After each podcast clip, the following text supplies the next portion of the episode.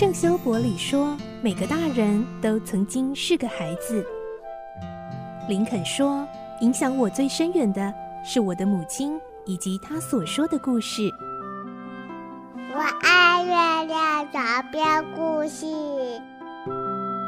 晚安，月亮床边故事。小青姐姐邀请每一位大孩子、小孩子一起听故事，不管多忙，也要和你一起听故事。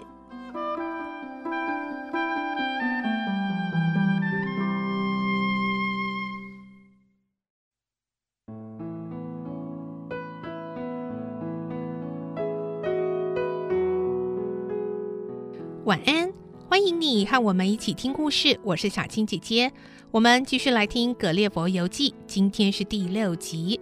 我们会听到格列佛百般配合与顺从，小人们终于又更进一步的相信接纳他了。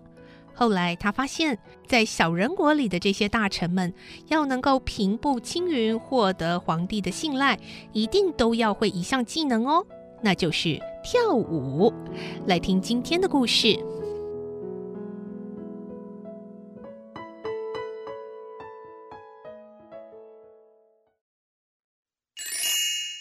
格列佛游记》第六集：会跳舞的大臣。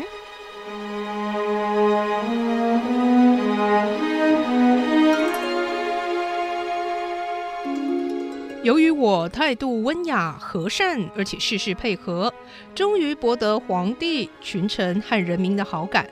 当地群众已经不认为我有什么危险性了。有时候我会斜卧在地上，让五六个人在我手掌里跳舞。到后来，顽皮的孩子都敢在我头发里玩捉迷藏了。老实说，这些对我而言一点也不有趣。我之所以忍受下来，只是希望能借此恢复自由。不过，由于和人民频繁接触，我的小人国语在听和说方面进步很快。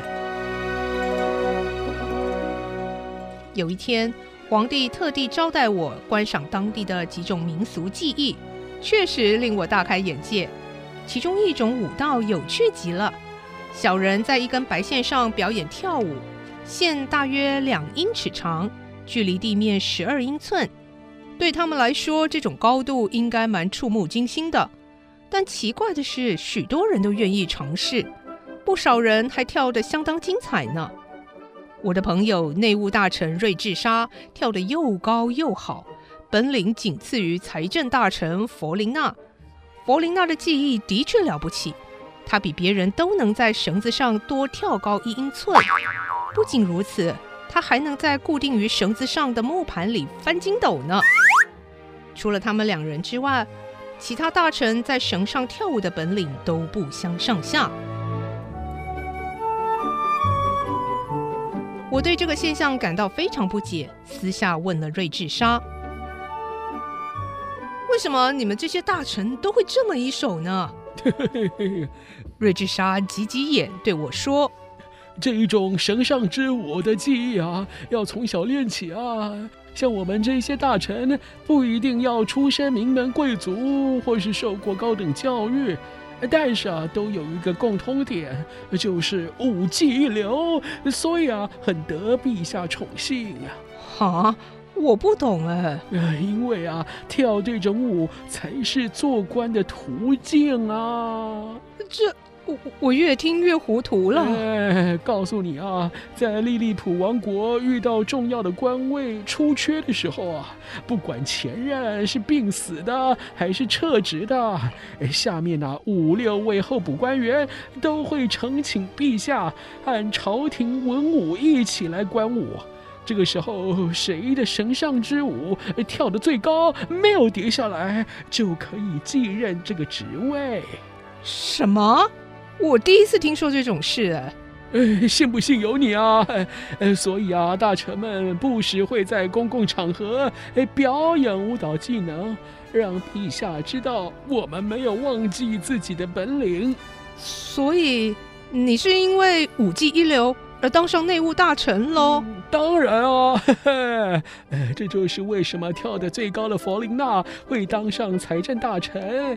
哎，那个位子啊，可是人人向往的肥缺呢。怎么会有国家以武技，而不是以才智来授予官位呢？但话说回来，如果大家都一样聪明，这应该也算是一种好办法吧。那天我还看了其他许多的表演，但节目大都以奉承皇帝、希望蒙获皇帝嘉奖为目的，这实在不对我的胃口。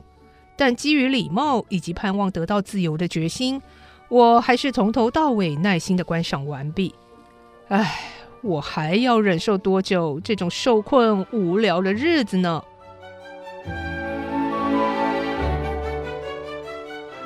皇帝为了训练出勇敢的骑兵队，下令军队天天在我面前操演。马匹果然渐渐的不怕生了，即使走到我的脚下，也不至于惊跳起来了。当我把手放在地上，骑马的士兵会纵马越过我的手掌，这时候皇帝就会兴奋的像小孩一样叫着：“好啊！”有一次，皇帝的列官骑了匹骏马，竟然越过了我的斜面。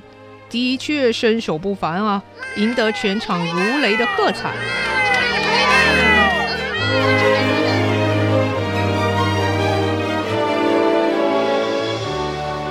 这时我灵机一动，向皇帝呈请表演一种别开生面的游戏。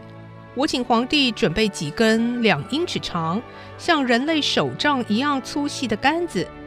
这位皇帝真的很喜欢新鲜事。第二天清晨一大早，就有六位御林官奉命分别驾驶由八匹骏马拉着的车子赶路，运来了成堆的木材。嗯，真是好木头啊！你们的森林相当得天独厚呢。御林官洋洋得意地回我：“嗯，过奖了。”我选出九根棍子，稳稳地竖立在地上，形成一个二英尺半见方的四边形。然后摸出口袋中的大领巾，把领巾的四边牢牢地绑在直立的木棍上，绷得像鼓一样。接着，在高出领巾的二英寸半的地方，用木棍横射了四面栏杆。呃，请陛下派一队精良的骑兵，在这平坦如草原的领巾上操演。皇帝兴奋地接纳了这项建议。做完。于是我用手。将骏马一批批地放在紧绷的领巾擂台里，每匹马上都坐着整装待发的骑士。队伍排整齐后，他们分成两边，准备开始作战演习。预备，开始！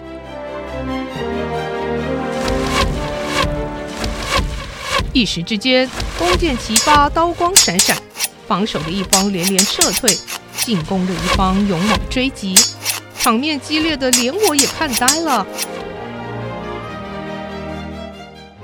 我把皇帝连人带马用手托到擂台的高度，让他能纵贯全场，然后对他轻声说：“哎，这是我生平见过最精彩的陆军战法啊，陛下！”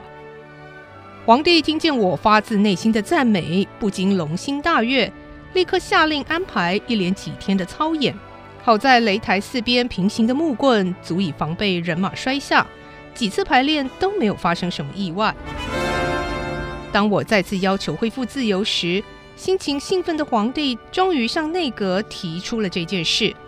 接着送交议会讨论，全体表决通过。感谢上帝！陛下终于批准了。啊 当瑞智莎跑来告诉我这个好消息时，我无法克制的大笑起来。主妇们搞不好会以为这声音是打雷呢，而忙着要在下雨前收好衣服呢。你先别高兴的太早啊！哎，在会议中，我们全体内阁都赞成放你自由，哎，只有一个人反对，就是史波哥龙。啊？我没有得罪过他。为什么他要和我作对呢？我也不懂啊 当然全体格员啊是一致反对史波哥龙所以陛下就下令批准啦。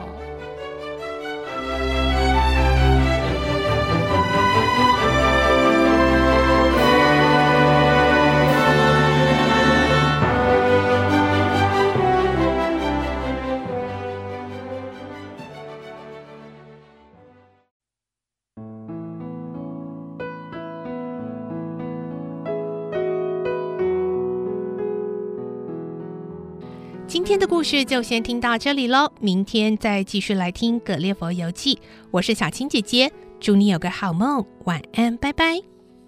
小朋友要睡觉了晚安。